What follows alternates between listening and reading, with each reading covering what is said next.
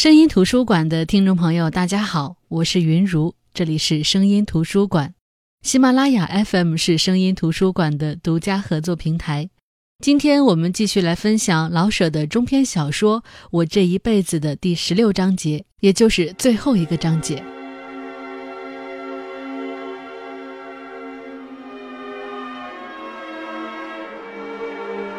穷人的命。并不像那些施舍西粥的慈善家所想的，不是几碗粥所能救活了的。有粥吃，不过多受几天罪罢了，早晚还是死。我的履历就跟这样的粥差不多，它只能帮助我找上个小事，叫我多受几天罪，我还得去当巡警。除了说我当巡警。我还真没法介绍自己呢，他就像颗不体面的智慧瘤子，永远跟着我。我懒得说当过巡警，懒得再去当巡警，可是不说不当，我还真连碗饭都吃不上，多么可恶呢！歇了没有好久，我由冯大人的介绍到一座煤矿上去做卫生处主任，后来又升为矿村的警察分所所长，这总算运气不坏。在这里，我很施展了些我的才干与学问，对村里的工人，我以二十年服务的经验，管理的真叫不错。他们聚赌、斗殴、罢工、闹事、醉酒，就凭我的一张嘴，就事论事，干脆了当。我能把他们说得心服口服。对兄弟们呢，我得亲自去训练。他们之中有的是由别处调来的，有的是由我约来帮忙的。都当过巡警，这可就不容易训练，因为他们懂得一些警察的事儿，而想看我一手。我不怕，我当过各样的巡警，里里外外我全晓得。凭着这点经验，我算是没被他们给撅了。对内对外，我全有办法，这一点也不瞎吹。假若我能在这里混上几年。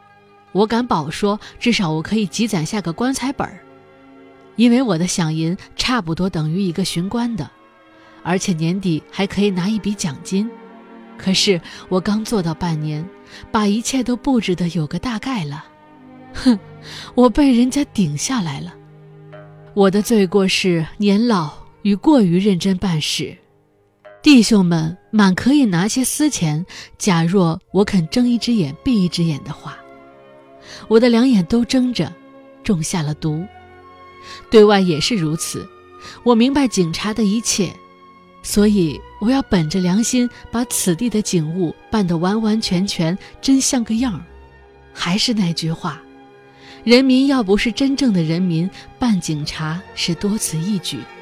越办得好，越招人怨恨。自然，容我办上几年，大家也许能看出他的好处来。可是，人家不等办好，已经把我踢开了。在这个社会中办事，现在才明白过来，就得像发给巡警们皮鞋似的，大点儿活该，小点儿挤脚活该，什么事儿都能办通了。你打算和大家的事，他们要不把鞋打你脸上才怪。这次的失败。因为我忘了那三个宝贝字，汤而食，因此我又卷了铺盖。这回一闲就是半年多。从我学徒时候起，我无事也忙，永不懂得偷闲。现在虽然是奔五十的人了，我的精神气力并不比哪个年轻小伙子差多少。生让我闲着，我怎么受呢？由早晨起来到日落，我没有正经事做，没有希望跟太阳一样，就那么由东而西的转过去。不过太阳能照亮了世界，我呢，心中老是黑乎乎的，闲得起急，闲得要躁，闲得讨厌自己，可就是摸不着点事儿做。想起过去的劳力与经验，并不能自慰。因为劳力与经验没给我积攒下养老的钱，而我眼看着就是挨饿，我不愿人家养着我，我有自己的精神与本事，愿意自食其力的去挣饭吃。我的耳目好像做贼的那么尖，只要有个消息便赶上前去。可是老空着手回来，把头低得无可再低，真想一跤摔死，倒也爽快。还没到死的时候，社会像要把我活埋了。晴天大日头的，我觉得身子慢慢往土里陷。什么缺德的事儿也没做过，可是受这么大的罪。一天到晚我叼着那根烟袋，里边并没有烟，只是那么叼着，算个意思而已。我活着也不过是那么个意思，好像专为给大家当笑话看呢。好容易，我弄到个事，到河南去当盐务缉私队的队兵，队兵就队兵吧，有饭吃就行呀。借了钱，打点行李，我把胡子剃得光光的，上了任。半年的功夫，我把债还清，而且升为排长。别人花两个，我花一个，好还债；别人走一步，我走两步，所以升了排长。委屈并挡不住我的努力，我怕失业，一次失业就多老上三年，不饿死也憋闷死了。至于努力挡得住失业挡不住，那就难说了。我想。哼，我又想了，我既能当上排长，就能当上队长，不又是个希望吗？这回我留了神，看人家怎么做，我也怎么做。人家要私钱，我也要。我别再为良心而坏了事，良心在这年月并不值钱。假若我在队上混个队长，连公带私，有几年的功夫，我不是又可以剩下个棺材本吗？我简直的没了大志向，只求腿脚能动便去劳动，多咱动不了窝，好能有个棺材把我装上，不至于叫野狗们把我嚼了。我一眼看着天，一眼看着地，我对得起天，再求我能静静地躺在地下，并非我倚老卖老，我才五十来岁，不过过去的努力即使那么白干一场。我怎能不把眼睛放低一些，只看着我将来的坟头呢？我心里是这么想的。我的志愿既这么小，难道老天爷还不睁开点眼吗？来家信说我得了孙子，我要说我不喜欢，那简直不近人情。可是我也必得说出来，喜欢完了。我心里凉了那么一下，不由得自言自语的嘀咕：“哼，又来个小巡警吧。一个做祖父的，按说哪有给孙子说丧气话的？可是谁要是看过我前边所说的一大片，大概谁也会原谅我吧。有钱人家的儿女是希望，没钱人家的儿女是累赘。”自己的肚中空虚，还能顾得子孙万代和什么忠厚传家久、诗书继世长吗？我的小烟袋锅里又有了烟叶，叼着烟袋，我咂摸着将来的事儿。有了孙子，我的责任还不止于剩个棺材本儿了。儿子还是三等警，怎能养家呢？我不管他们夫妇，还不管孙子吗？这叫我心中忽然非常的乱。自己一年比一年的老，而家中的嘴却越来越多，哪个嘴不得用窝窝头填上呢？我深深的打了几个嗝，胸中仿佛横着一口气。算了吧，我还是少思索吧，没头说不尽。个人的寿数是有限的，困难可是世袭的呢。子子孙孙万年永食用，窝窝头。风雨要是都按着天气预测那么来，就无所谓狂风暴雨了。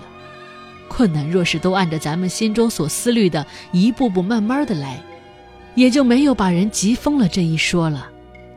我正盘算着孙子的事儿，我的儿子死了，他还并没有死在家里呀，我还得去运灵。福海，自从成家以后，很知道要强。虽然他的本事有限，可是他懂得了怎样尽自己的力量去做事。我到盐务缉私队上来的时候，他很愿意和我一同来，相信在外边可以多一些发展的机会。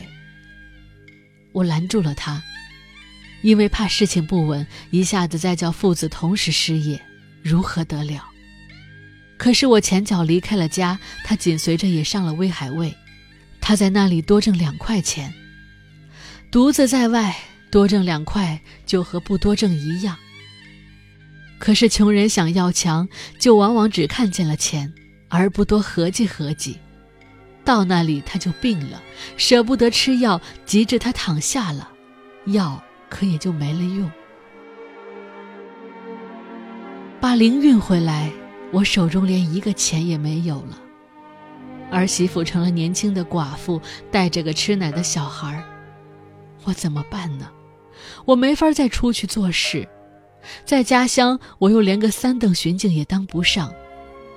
我才五十岁，已走到了绝路。我羡慕福海，早早的死了，一闭眼三不知。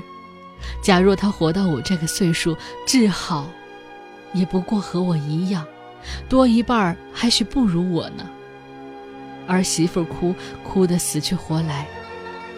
我没有泪，哭不出来。我只能满屋里打转，偶尔的冷笑一声。以前的力气都白卖了，现在我还得拿出全套的本事去给小孩子找点粥喝。我去看守空房，我去帮着人家卖菜，我去做泥水匠的小工子活我去给人家搬家。除了拉洋车，我什么都做过了。无论做什么，我还都卖着最大的力气，留着十分的小心。五十多了，我出的是二十岁的小伙子的力气，肚子里可是只有点稀粥和窝窝头，身上到冬天没有一件厚实的棉袄。我不求人白给点什么，还讲仗着力气与本事挣饭吃，豪横了一辈子。到死，我还不能舒这口气。时常，我挨一天的饿；时常，我没有煤上火；时常，我找不到一撮香烟。可是我绝不说什么。我给公家卖过力气了，我对得住一切的人，我心里没毛病，还说什么呢？我等着饿死，死后必定没有棺材，儿媳妇和孙子也得跟着饿死。那只好就这样吧，谁叫我是个巡警呢？我的眼前时常发黑，我仿佛已经摸到了死。哼！我还笑，笑我这一辈子聪明本事，笑着出奇不公平的世界。希望等到我笑到木儿一声，这世界就换个样吧。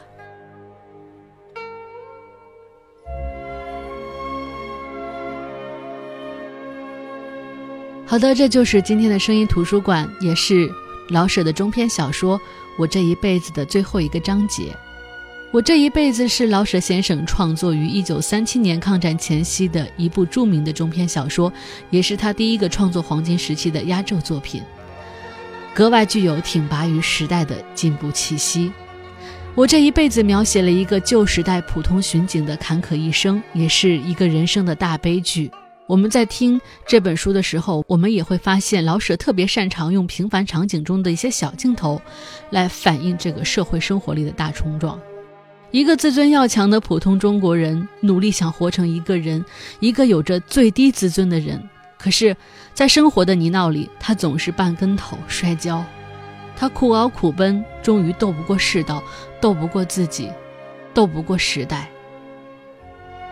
最终，在老舍诙谐与幽默的文笔下，我们感受到了生活的沉重。经历过最信任的朋友的叛变，兄弟情仇，妻子背叛，妻子离开，人伦残变，时事变迁，小说主人公的这一辈子就这样度过了。好的，我是云如，这里是声音图书馆，我们下期再见。